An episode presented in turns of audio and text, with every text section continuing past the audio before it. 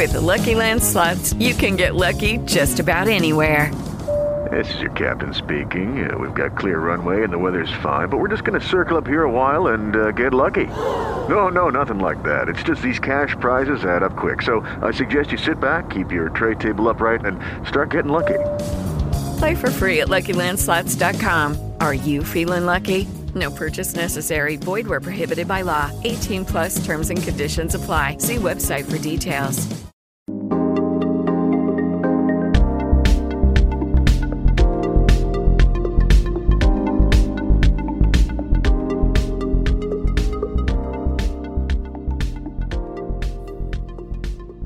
Hello, friends, and welcome to your second consecutive Happy Monday edition of the Kings of Anglia Ipswich Town podcast. The sun isn't shining, but Town have won two games in a row. They're halfway towards the stated aim, the expected aim of winning four in a row against these kind of struggling sides. They're also halfway towards making the Hutchman £34 million, which I'm going to be in all sorts of strife if that happens. I've already sold one of my kidneys to meet a, a previous debt. Uh, yes, so Mark Heath with the Hutchman and Stewie, the Dr. Watson. Hutchie, I noticed by way of segue into your intro, you were wearing something around your neck which declared you a VIP at MK Dons on Saturday. Uh, yeah, it was just my EFL lanyard. That was that was it, really. Um, it said VIP on it though, didn't it? Yeah, yeah. Um, you can have it if you want. I've still I, I brought it home yet again. I brought it home. There was one journalist there that had a bit of an amnesty with these. We get given a little lanyard thing with our little face on it every single game. And, and and one guy who covers MK Dons pulled about thirty of them out of his bag and returned them to the club, which I probably need to do at some point because here goes Stu. He's delving deep. Lanyard yeah, just got so Wow. many of them. Are they all from town? They're all Too town ones. No, all away games they'll be. Are they? But we just get so many of them, and, and try. We try to leave them at every ground. This is a thrilling start to a podcast, isn't it? Bloody hell. uh, try to leave the lanyards behind at every ground. Sometimes do, sometimes don't. There's one in the back of my car at the moment. That's just. That's just What's what would you say is the best lanyard you've ever had? Oh, We're still going with the landlord, Yeah. landlord chat. Okay. Uh, well, I've got nothing tell- for you. I have. I've got a Yeah. top. I'll, I'll do you a top three if you want. Give us it. top three lanyards. Um, I once covered the Speedway World Cup, uh, which was sponsored by Monster Energy, and that that was a really good, really fun lanyard. Yeah, Fulham, they'll do you a good lanyard. yeah. Why is that good? Uh, just just classy, Just black nice, and, yeah. black and white, bit Yeah. of red on it. Um, and then third in the top three lanyards, I'd, I'd probably say um, the lanyard that I wore on my first day working for the Daily Mail, which I wore all day and didn't realise till the end of the day that nobody else wore one. And I, oh, they gave they gave it to me at reception my first day. I sat there, wore it all day, and everyone ever got to the end of the day, and everyone was like, "What? Why have you still got that on?" Take lanyard wanker. Was that like? Yeah, yeah. And then I, then I binned it. Let's move on from lanyards. And That's that enough. name's That- stuck ever since. Yeah, yeah. So if you do see Andy Warren at games, feel free to call it. Definitely, actually, definitely don't call him lanyard wanker. Uh, Watto, you're definitely not a lanyard wanker. You weren't wearing yours. How are you? I'm good. Excellent, good chat, superb. Yeah, yeah, yeah. Let's move swiftly on, shall we, from this sizzling chat into a sizzling performance from town. Yeah, but they did what they had to do. AMK Dons at the weekend, friends. They won their second game in a row for the first time since October. Uh, first away win since November, and it's the first time they've kept kept three clean sheets in a row, I believe, since those hazy, heady days of August in the league. Um, who wants to kick us off then? Town won 1 0 at struggling MK Dons, a side who had been pumped 5 0 and 5 2 in the previous two games. Stewie, your thoughts? Uh, yeah, those stats kind of sum up the importance of of this as a victory. Didn't really matter how it came. Ipswich just need to get on that winning train to get that that momentum going again, um, and they managed to do it. Um, Sam Morsy, the captain, comes up with a real leaders captain's moment, a real moment of quality, but also it was a, a goal born out of desire to to um, to to intercept high up the pitch, to drive into space, to to take on the shot. Real hammer finish from the edge of the box. Um, and as Kieran McKenna said afterwards, Ipswich are going to need their big players to step up in the big moments if this season is going to end the way we, we hope it is. So, um, yeah, good goal to win it. Um, should have killed it off in the second half. Uh, didn't, but but the clean sheet is a very important one. I think uh, that's probably my biggest takeaway from this is that Ipswich have got got back to keeping some clean sheets again. Hmm. Hutchie, what did you make of it all? Job done. Job done. Really, I, I I know I know there'll be some people that that see teams have conceded five in back to back games and, and fancy a slice of that. Hmm. Not fussed, not fussed about that. They got the job done. I saw quite a lot of things that I liked from Ipswich, Ipswich there. Um, they did enough in in all areas of the pitch to win it. Um, they'll need to play better than that in in other games this season, but just getting the ball rolling when you're pushing a car along, and I've pushed a lot of cars. You just got to get it moving. Then the momentum's easy from there. You can keep it rolling, and they've they've got the car pushed pushed off. And I've um, witnessed that. Hutchie pushing a car? Yeah, I was in it. Really? What, Yeah, when he- was this? Go on. I don't stories. know. We pulled up in a petrol station uh, one time. We were a bit short. We were a bit shy of the pump. I don't know why Andy had stopped a bit short, but instead of just being a normal person and starting the car again Yeah. and driving it forward on a foot or two, he just said, "Take the handbrake off." Off he got, and he just pushed got round the back and, and pushed it on like he was in some world's strongest man competition. environment reasons, mate. Didn't You need to start get- that. Didn't need to start it up again for that that level of movement. You don't get the boulders that Hutchie's got for carbs unless you push the odd car here and there. I live on a hill as well. Very powerful lower body, Hutchie, I believe. Um, what do we make of the team, friends? It was as expected, wasn't it? Was there any um, significance, do you think, in Hirst starting his second straight game? Um,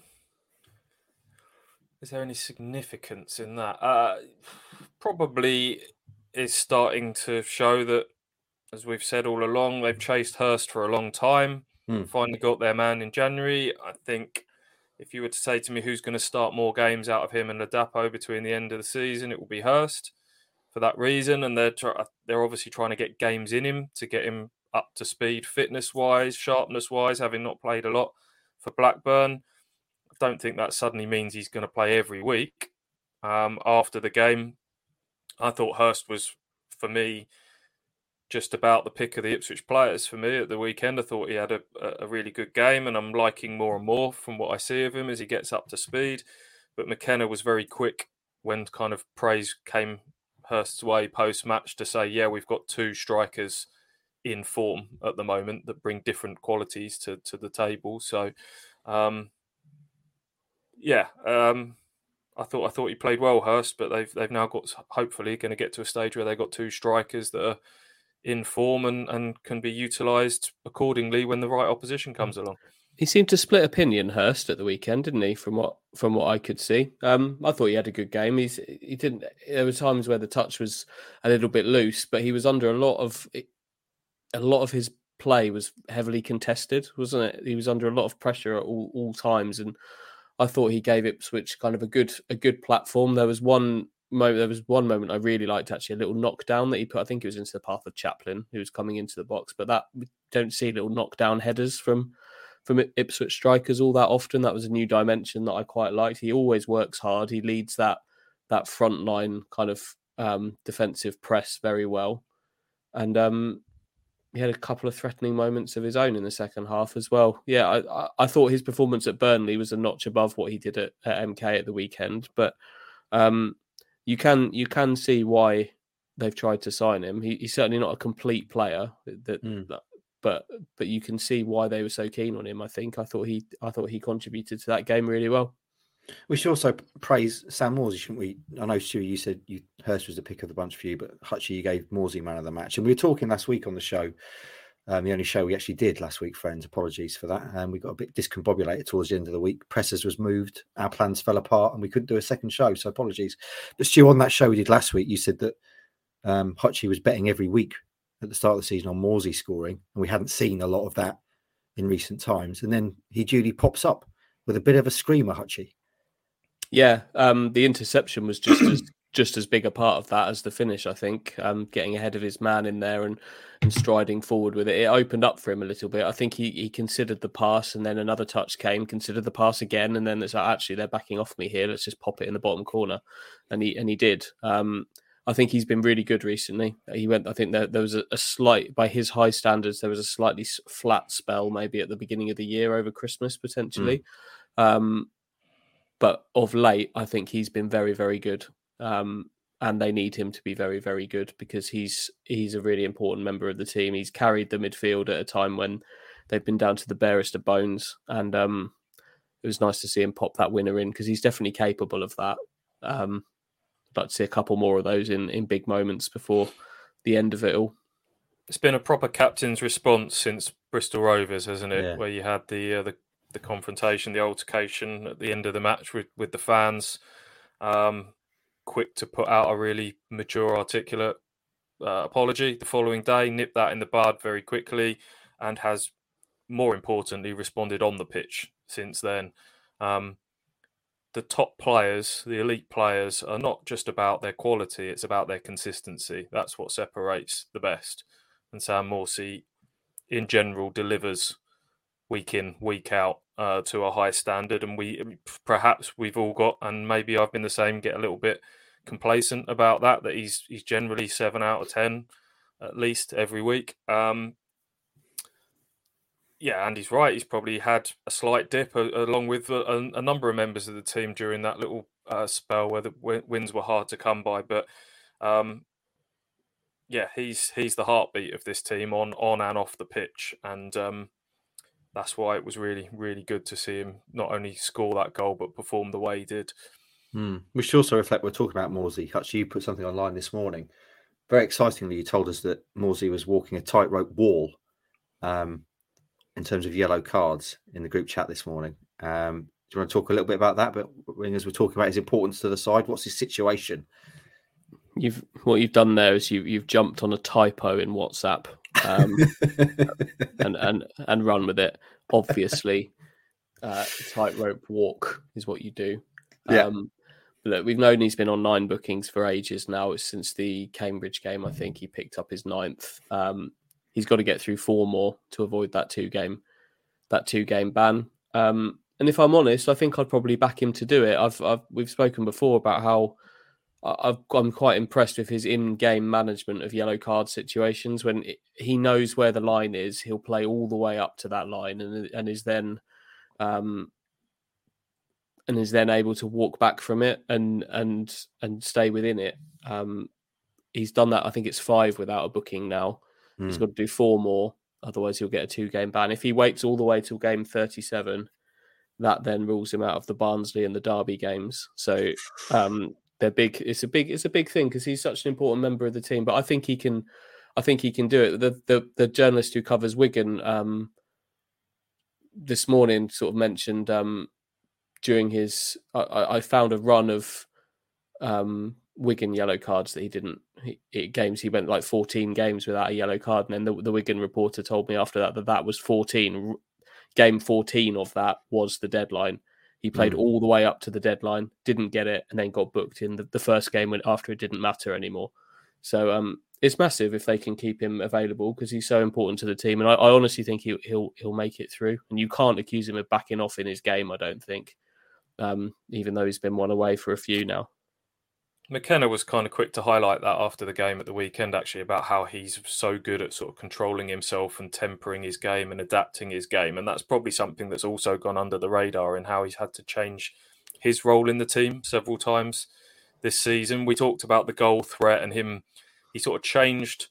When McKenna first arrived, we suddenly saw the shackles come off and he was being encouraged to burst into the box late. And that's when Andy was slapping down the, the money on him to score every week. And um, and then and then his roles kind of changed a bit at times this season. Certainly when Lee Evans has been out of the side, he's, he's in his second sort of injury spell now. Lee Evans, Morsy then becomes more of the sitter, um, and Cameron Humphreys or uh, Luongo when he's come on, then maybe are the ones that that play that more sort of attacking role. So, um, yeah, he's uh, there's probably a lot more that goes on with Sam Morsy's performances than than first meets the eye. So he is their he is their key man. He is their talisman. I think we said it before a ball was kicked this season, and um, it's proven to be the case.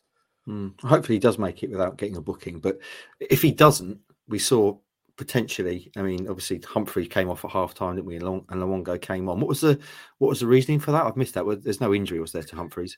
No, he just Humphreys got booked just before half time. So Right. the plan was always, I mean, Cameron Humphreys um, has played a lot of football in a short space of time over the last Mm. month. Um, been time, been signs at times that fatigue has been setting in for the young man. Um, obviously, I think the plan was always to get Luongo on around around the hour mark, but Humphreys picking up a booking just before half time kind of sped up that process. So they made the change at the break, and um, Massimo Luongo had a, another another impressive cameo. I think he played a a big part in Ipswich stepping their game up after the restart.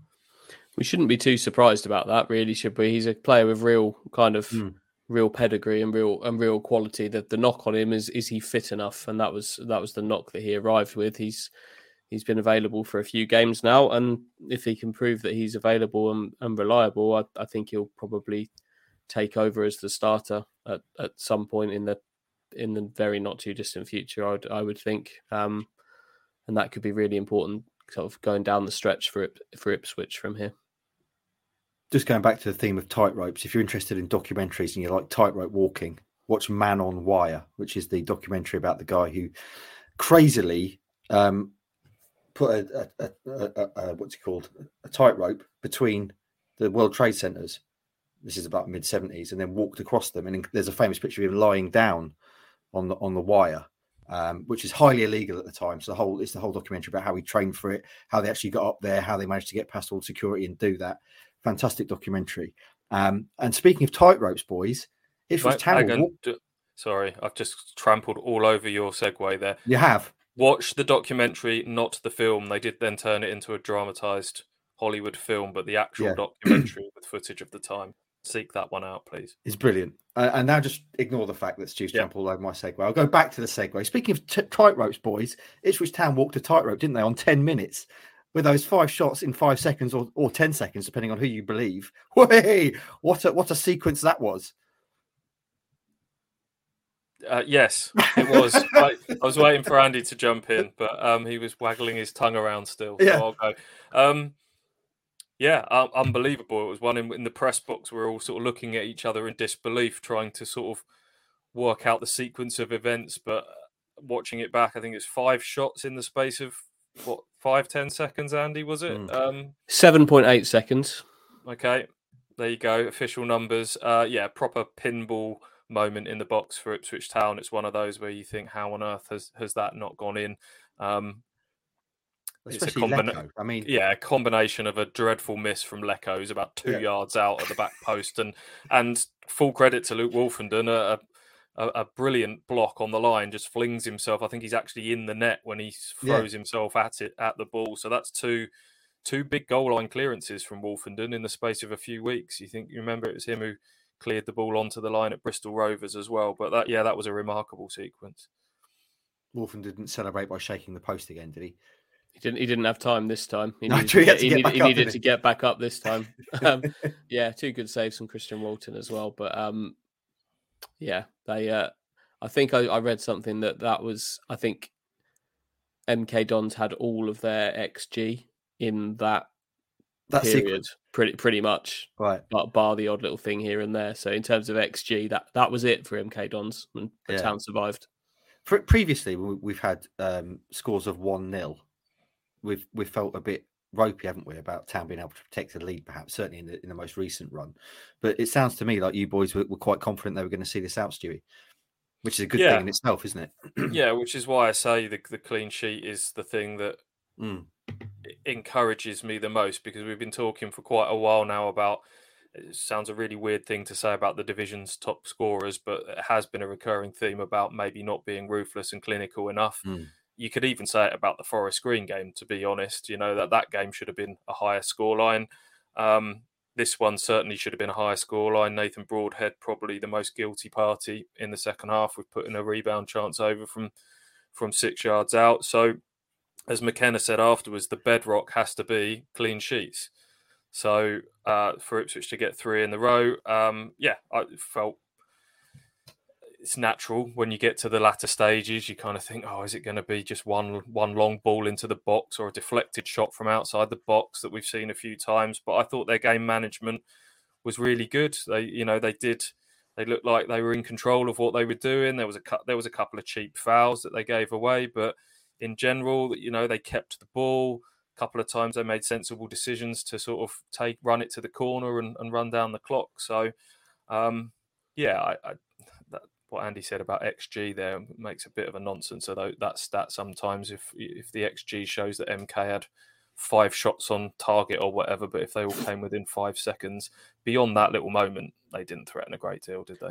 The only time I was nervous was when Josh McEachran was standing over that free kick. I could just, I don't, this is just the ingrained stuff, I guess, but just sensing a flick off a shoulder from the wall and Walton standing there and it goes in. But Walton caught that one really well. I, I think MK ran out of ideas, really.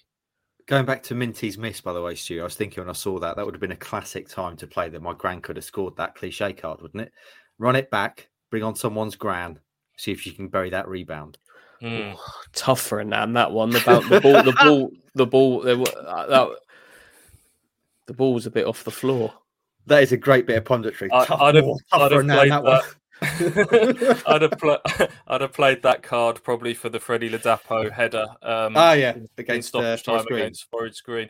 You've just Nan's just got to let it hit her there, and then it goes in. Um, MK sh- MK would have played it with Lecco at, with Lecco's chance, Yeah. wouldn't, wouldn't they? I'd love to see that actually happen. I mean, bring on a nan to try and score a diving header in the case of Freddie Ladapo. That would be brilliant. Teeth go flying. and if if if you're if you're Luke Woolfenden as well, you're probably not going to be chucking Yeah. yourself at the at Exactly. the Nan with gusto either. Are you? It's, it's going to be. He should back of your be. mind. I'll be if I was his manager, I'd be furious if he wasn't. You play the nan. You don't. You don't play. You you just play. You play. You play what's in front of you. play the nan. Tough for a nan. That I love that bit of punditry. Actually, that's a great quote. Um, yeah, we, we kind of got away from those cliche cards, but I'd like to see him come back. Certainly, there's been opportunities to play the nan card in the last couple of weeks, as we as we say there. Um, anything else to mention, friends, as we move away from the nan?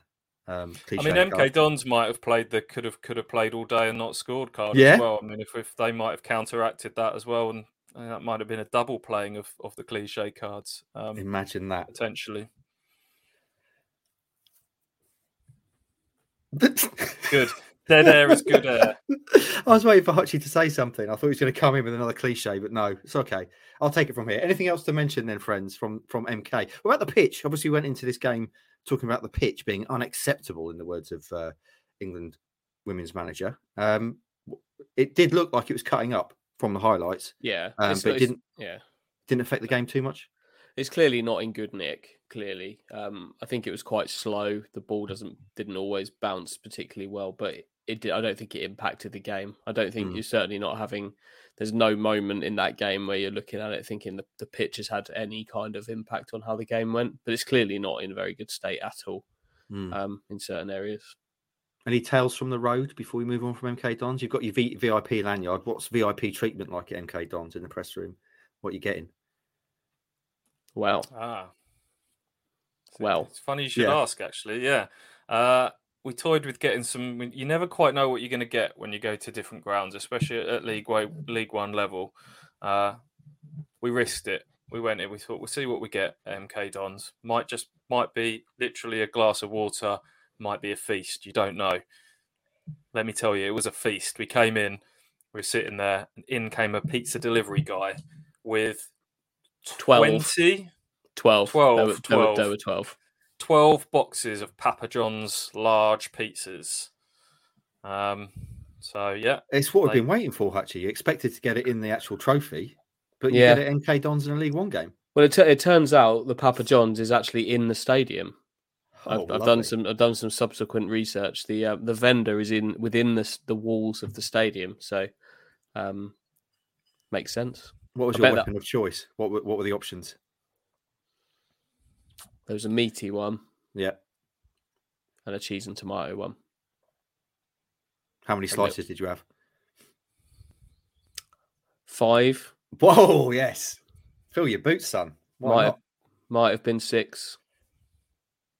Superb. yeah, That- I was in that ballpark figure as well. I felt a little bit sleepy during the game as well. it was just uh, Ipswich were yeah one 0 up. Felt like I felt pretty comfortable with them. I was just yeah, you know, when you just get belly was full.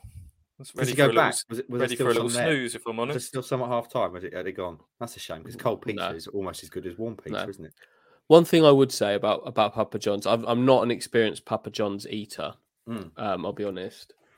It the pizzas came with a little tub of butter, like it's pure butter, Butter, like not garlic know- butter. slightly garlicky butter, but it was Oh, okay. it was basically just butter. It's not it's not for me. That's not. I don't need to dip my crust in butter. I, I love a garlic dip, but not um not pure butter. It was it was very viscous. Let's say it? it's um yeah very different to what you're getting with with the Domino's. Thick, sludgy. You could see the calories dripping from it. Um, even we drew the line there. Just as an aside, boys, do you know anyone who eats their pizza with a knife and fork?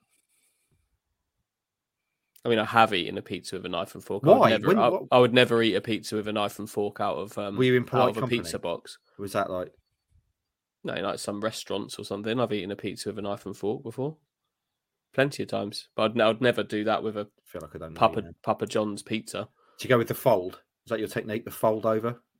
How do you how do you eat your pizza? Um, Just stuff it into my mouth. yeah, pick it up, pick it up, and give it a nibble. Um, I 'Cause don't know. If got I'll, to be- you've I'll, I'll analyze it next time. I've not really thought about it. Got to be cognizant of tip sag, haven't you? Sometimes with pizza, you need to kind of lift the tip, as it were, to get it in. what? Nothing. anyway, moving on, shall we, boys? Um, from pizza and tip sag to the bigger picture, which we have to talk about with 13 games left, don't we, Hutchie? We have to talk about this, don't we? Uh, yeah, How are you feeling about the bigger picture? Because clearly Plymouth in second, we, we speculated they might be the ones that fall away under the pressure of the running.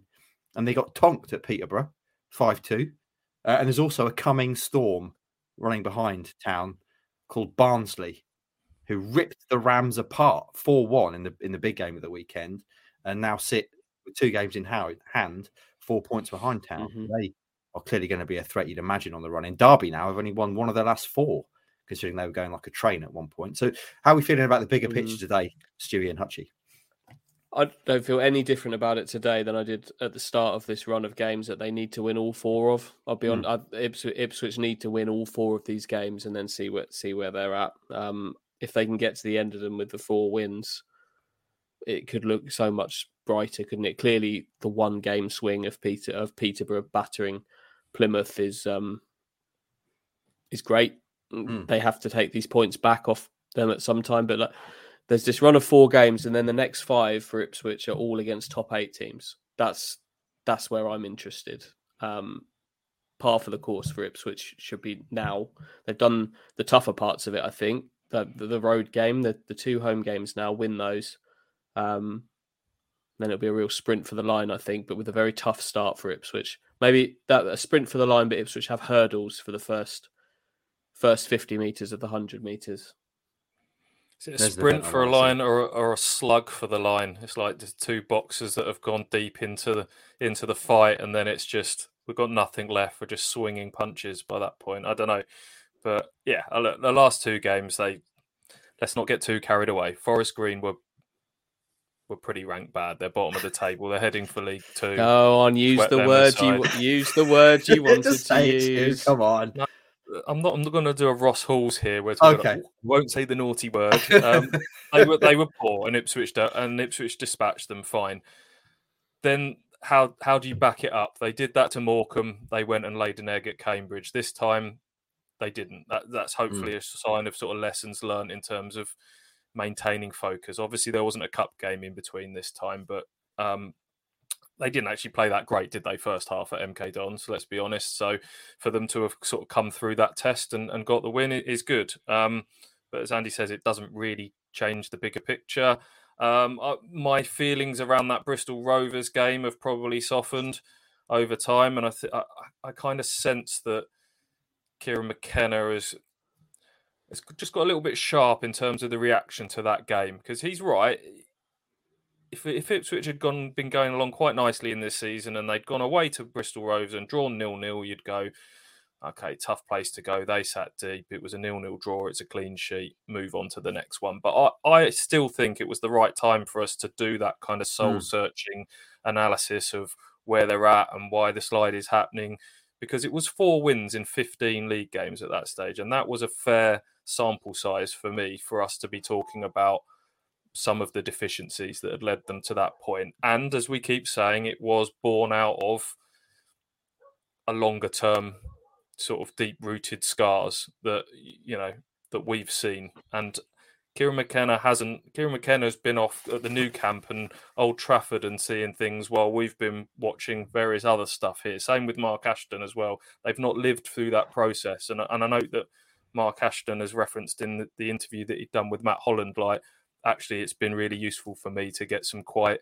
um, articulate, fair, balanced emails from fans that have said, look, we love everything that you're doing here. We're enjoying the football, but you need to understand where our headspace is at as Ipswich Town fans over the last little while. So I think there's a bit of a meeting between the middle of terms of where the ha- fans' heads are at, where the kind of the people driving the football club is at, and that there probably needs to be a bit of a meeting in the middle of an acknowledgement of the past, what they're trying to do here, and um, yeah, ho- hopefully it's still time for it all to come together.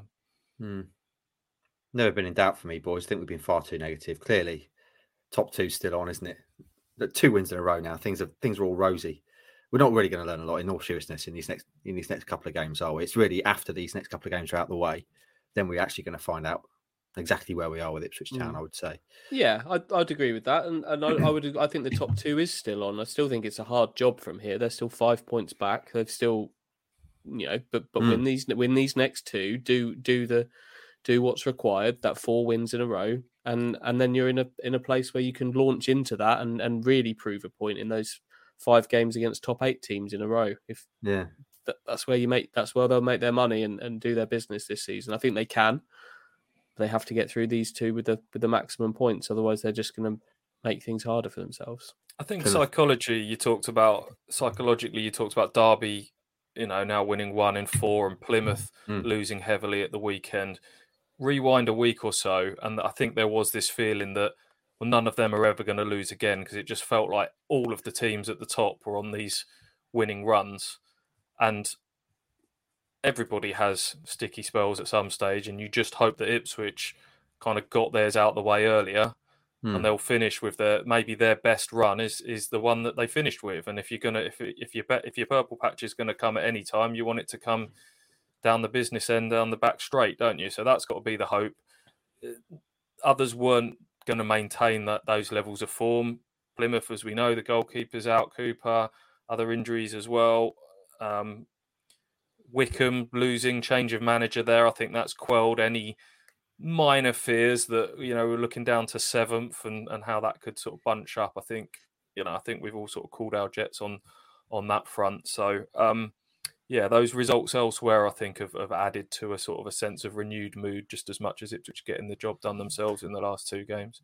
There was sure, there surely there was never any real fear about missing the playoffs. I know that got talked about at, at certain points of of things not being fantastic for Ipswich, but they were always going to that that's come on. As much as I would be that that would be tempered by seeing you walking out in shorts and socks alongside Sam Morsy at Fleetwood, having having missed the playoffs. So I, I don't, I didn't want to see that, and I don't think there was ever any any danger of that. And I think the top six will finish as it is.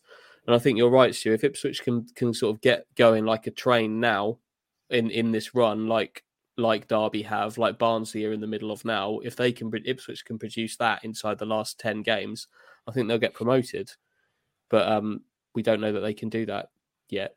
No, yeah. and the reasons to believe that aren't because they've just beaten Forest Green no. and MK Dons. The reasons to believe that is from what we've seen of Nathan Broadhead so far, from what we've seen of George Hirst getting better, from what from the little bits we've seen of Massimo Luongo to think that they have actually upgraded their starting eleven in January. And you know, it's just a case of now getting that starting eleven settled, building that chemistry. They're the reasons for to believe that things can can snowball from here.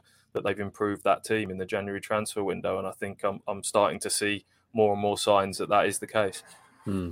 those games, the, the Barnsley, Bolton, Derby away, Wycombe at home, those games are, are going to be the key ones, aren't they? The really interesting ones where we don't know a lot as to where, where things might fall.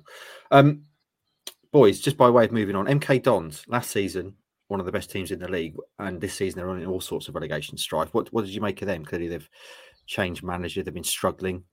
Um, thoughts on them before we move on? I think they're in trouble. Um, I'll be honest. I I, I think that, what is there like six, seven teams down there that might might um obviously one of the one one team that's might have one eye over their shoulder. Oxford have, have acted by changing Carl Robinson, um, sacking Carl Robinson. Sorry, but there's six or seven teams down there that are all going to be looking over their shoulder. MK will be one of those. I'm sure of that. Um, I can see why I can see why people are talking about them having improved recently. I think they've they've got some kind of some decent players who have played but not starred at higher levels in there now that are, at least working towards a way of playing. But um, didn't seem an awful lot of spark about them to me. Mm. It, uh, I think I think they're going to have to slug out something to to stay up down there. I think they've got a chance.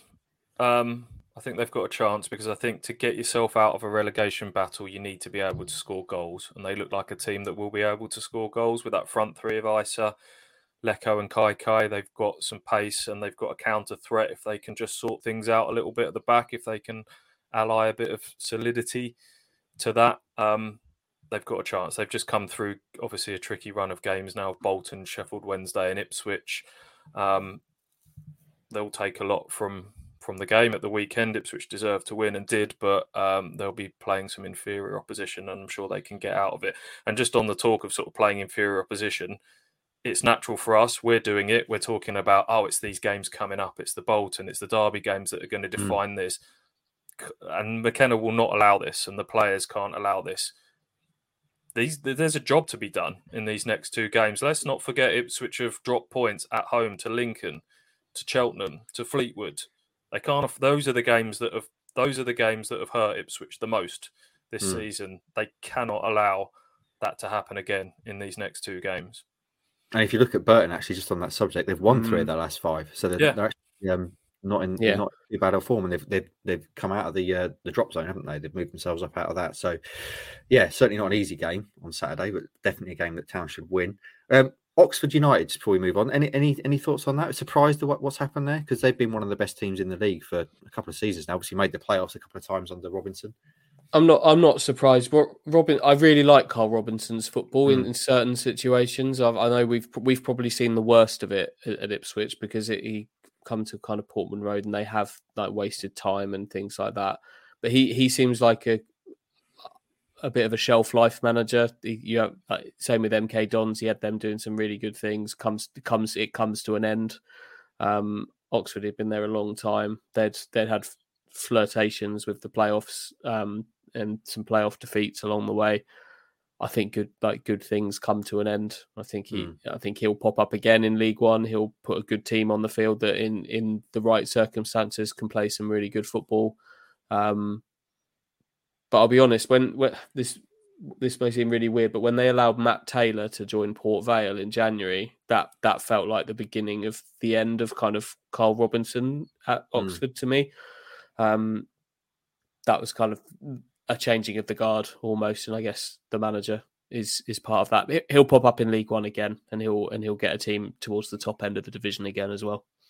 Speaking of managers in trouble, by the way, I noticed a certain Mr. Paul Cook is under pressure at Chesterfield. They've uh, on a terrible run of form. They've not won for more than a month, I don't think, and have slid down the pecking order in, in the National League. Uh, so yeah, interesting. Keep an eye on that from afar. See how Cookie, if you can get out of that.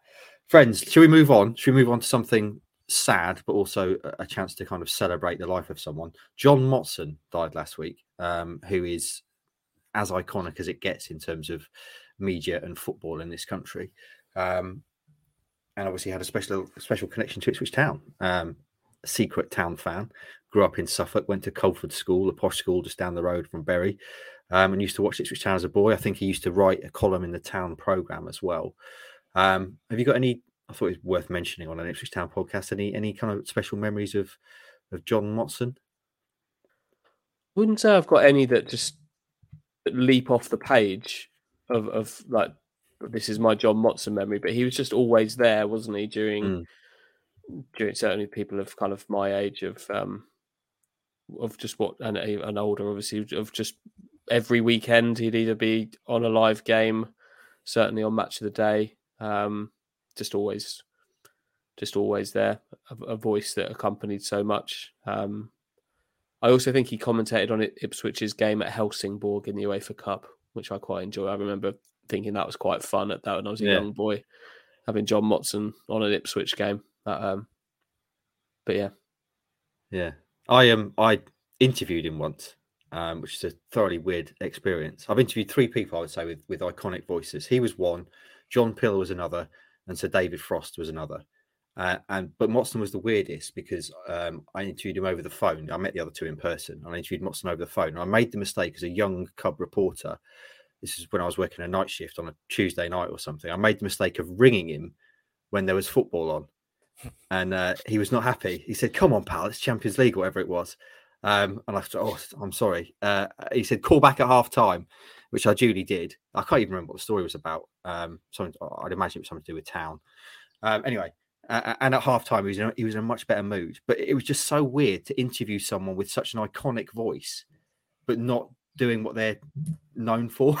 so I was asking him questions, and he was sort of asking me questions about how I I was and that kind of stuff, but in John Motson's voice. It was so surreal. was Um, it his voice or was it? yeah, does, no, it, does he have a commentary voice? No, no, or it is, was, or is it it? was that's how he speaks. I mean, obviously, I assume there's slight changes in tone and pitch and all that kind of stuff, but that is exactly how he spoke. Um, so to him asking me how you doing, that kind of stuff, but in John Motson's voice, just bizarre, really surreal moment. Um, so have you got any any particular memories of Motson? No, same as Andy. Really, was just just the voice of football growing up. Um, Mm. I was one of those scenarios where it, it popped into a group chat yesterday, and so uh, it, in a group chat when it happened, and someone had just put sort of John Motson um, with a heartbreak emoji or something, and that was the first I'd sort of knew of it, and I just yeah it stopped with one of those ones that just sort of stops you in your tracks a little bit, really, just a a real iconic face and voice. Probably more in latter years. Remember him seeing on sort of Football Focus on a Saturday morning. They'd always cross over to him in sort of you know more of his latter years. He's just someone that was just consumed by football, wasn't he? We Yeah. meet so, and we're probably the same, really. People that when you when you work in football, people tend to be kind of obsessed with it, and and John Motson clearly just loved it from from the biggest games, but still even towards the end of his life, just by all accounts, going to football matches all over the country. We, we're we're almost sort of claiming him a bit as a, as an Ipswich boy, but I think there's a lot of clubs up and down the land that are sort of claiming that, oh yeah, John John had a soft spot for us. He was always here, and is just a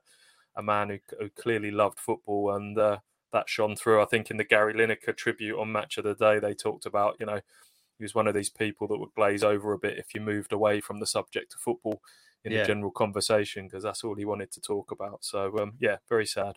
Yeah. Uh, moving from something sad but celebratory to just something daft, boys. I thought we'd finish today by talking about the best sporting excuses. This is inspired by Conor Benn from the world of boxing last week. Uh, I don't know if you've seen this, but Conor Benn had failed two drugs tests ahead of his fight with uh, with Chris Eubank Jr. Um, he tested positive for something called clomiphene, which is a masking agent for steroids. Um, originally claimed it was a, a tainted supplement, that classic excuse, uh, and then moved on to the, the the reason he actually got cleared by the WBC last week. Extraordinary that he'd eaten too many eggs. He he he had uh, a highly elevated consumption of eggs. I think was the actual term used in the report. He was claiming that he'd eaten forty plus a week. Um, clearly, an athlete, you need your protein. He'd taken it to the nth degree. Um, I mean, it's complete nonsense. To, to be fair, there's no way someone's googled that and and and seen that, that somewhere somehow some hens get in, get injected with this clomiphene, and they've, they've gone. Well, let's go with this one, shall we? Okay, is that is that how he said? Is that how it said it's happened? Because the hen that laid the egg has Yeah, been injected it's with the not naturally it's not a naturally occurring Right. thing in eggs, but so apparently some places hens are injected with this to help them lay more or what I don't know. Anyway, so that's that's where it's come from. It's akin to another boxing one. Canelo Alvarez, when he tested positive, said he'd eaten contaminated meat because in Mexico, where he's from, they do beef does have like a steroid injected into it to make them big and strong. It's well known. So that was his contaminated meat excuse. And Tyson Fury, when he popped hot, said that he'd eaten a, a wild boar that hadn't been um, neutered. It was still entire and therefore had too much testosterone in it. So th- th- these are classic, classic excuses, boys. And I just thought uh, we'd maybe have a bit of fun just by reflecting on some some good ones. Have you got any to throw into the mix? Because the obvious one for me is that Alex Ferguson, when Man United had to wear grey, I think it was at Southampton all those years ago, came out after the game and said they couldn't see each other. That was brilliant. Um, any, any to throw into the mix? They changed kit at half time in that game, didn't they? Yeah. Yeah. Yeah. Still lost. Excuses. I mean, Go I've on. got an absolute. Shall I, shall I continue? Because the one that, that I remember most from my childhood, there was a sprinter called Dennis Mitchell. I don't know if you ever watched athletics. This is in the kind of golden era of sprinting when there was Linford Christie, Carl Lewis, and Dennis Mitchell was in that kind of mix. Uh, and he popped up for testosterone. He had hugely elevated levels of testosterone off the top of my head. And his excuse was that the night before the drugs test uh, was his wife's birthday. So he he drunk, I think he drunk 10 bottles of Budweiser and made love to her six times in that night. And the actual quote was, "It was her birthday. The lady deserved a treat." and that that was his actual that was his actual defense. That's why he was so raging with testosterone the following day, um, beer and sex. Uh, anything else to throw into the mix? I can remember that this isn't as exciting, but it's all I can think of, and that's all you're going to get. Um, Yeah. There was um, an NFL quarterback called Donovan McNabb who had a thoroughly underwhelming game for Philadelphia, uh, Yeah. which ended in a tie after overtime, and and he made a couple of mistakes, made some interesting decisions at the end of overtime. And then at the end of it, he he, he said that he didn't realize there were ties in the NFL, and that, and, that, and that's what and that's why he made the decision that he did. Um, Amazing. that's, That's, not uh, great. Well, yeah, yeah, but still staggering. Uh, Any, any from you, Watson? What, like Larson Torre didn't realise there were Yeah, that you couldn't the have a shirt, yeah. tie in the in the League Cup. Um, wasn't there one in dart? You might know this. You're more of a darts man than I. Wasn't there one about uh, complaints about farting on stage recently? There's been put- there's been all off kinds of things. Yeah, there's been all sorts of things on stage in darts with farting and and wind. Oh yeah, there was one player that oh yeah, oh, I couldn't play very well today because there was definitely there was a window open somewhere in the venue and it blew my darts off. Um, of course, yeah, there's some fart. There's a lot of farting on the hockey, I think. I was thinking also, Stu, on the back of this, we could test the theory because obviously you're you're you're very much into your training and your protein and stuff. Would you would you try and consume forty eggs in a week and then see if we can uh, test you for clomiphene afterwards? No, Yeah, thank yeah. you. I'm not sure Andy will thank me at the end of that week when we we spend a lengthy amount of time in a in a car together. Yeah, if you are doing it, it's for a home game at the weekend. all right. Yeah. Tremendous. It was. I'll do it. wo- a wonderfully creative. If you could, I mean, it's in the name of the name of the, the job, Stewie. Name of science and sport. To see if you can. you Yeah, can- then I, I could probably do the darts one as well off the back of that as well. So just run through them all. see if Right, it puts friends. Andy off his player ratings. Yeah, his head's gone. Um, anything else to mention, friends? It's been a shorter one today, but um, still a good one. I feel we've covered quite a lot of ground and uh, had some fun while we're Mm. doing it. Anything? Anything else to mention?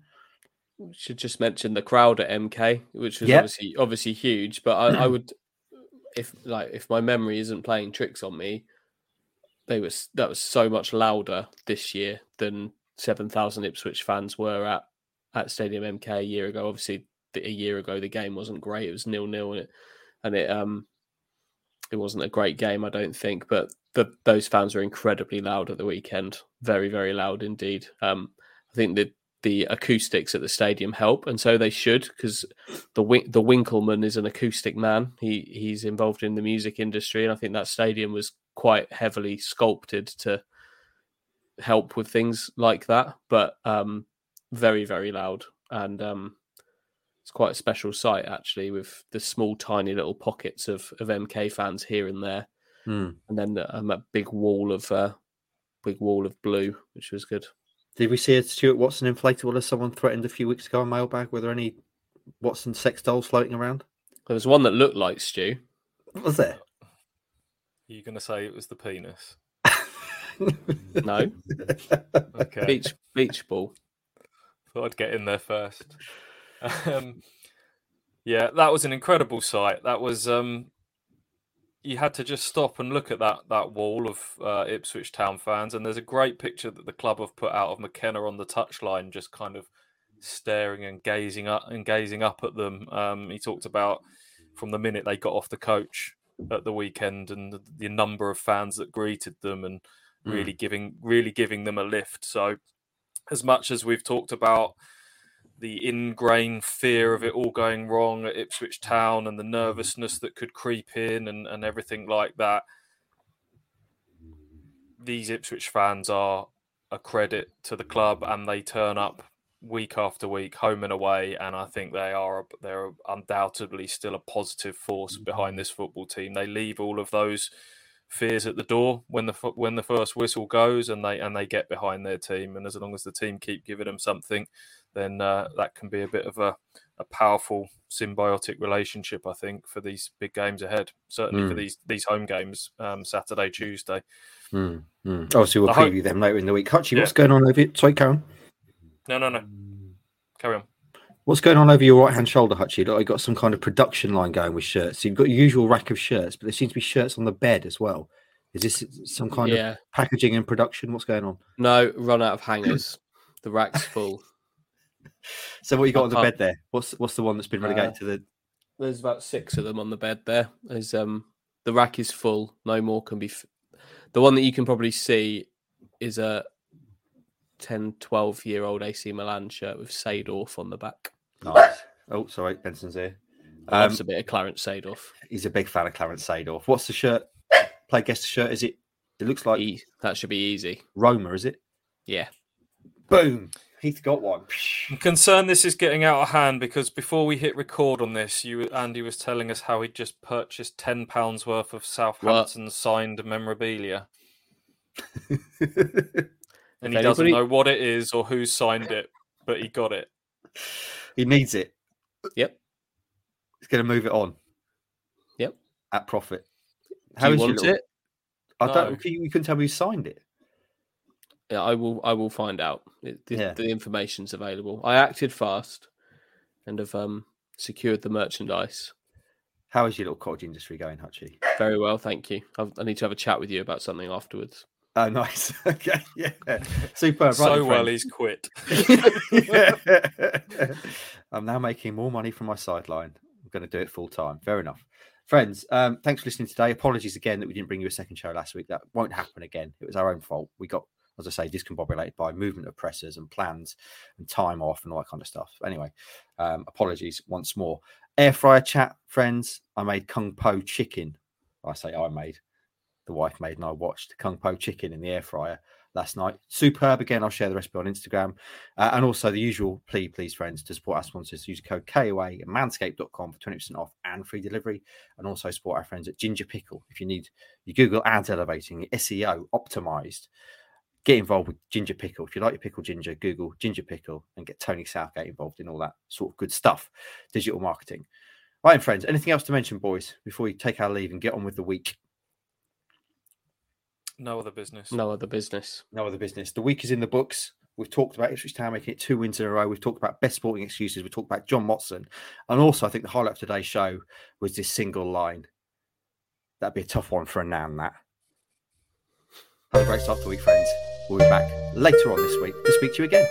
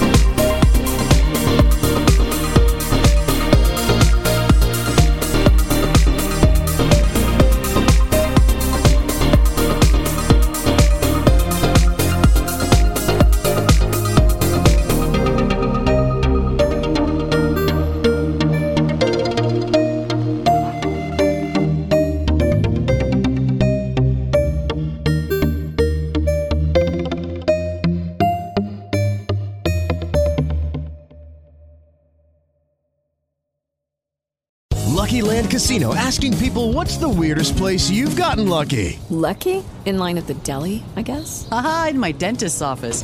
More than once, actually. Do I have to say? Yes, you do. In the car before my kids' PTA meeting. Really? Yes. Excuse me, what's the weirdest place you've gotten lucky? I never win and tell. Well, there you have it. You can get lucky anywhere playing at LuckyLandSlots.com. Play for free right now. Are you feeling lucky? No purchase necessary. Void where prohibited by law. 18 plus. Terms and conditions apply. See website for details.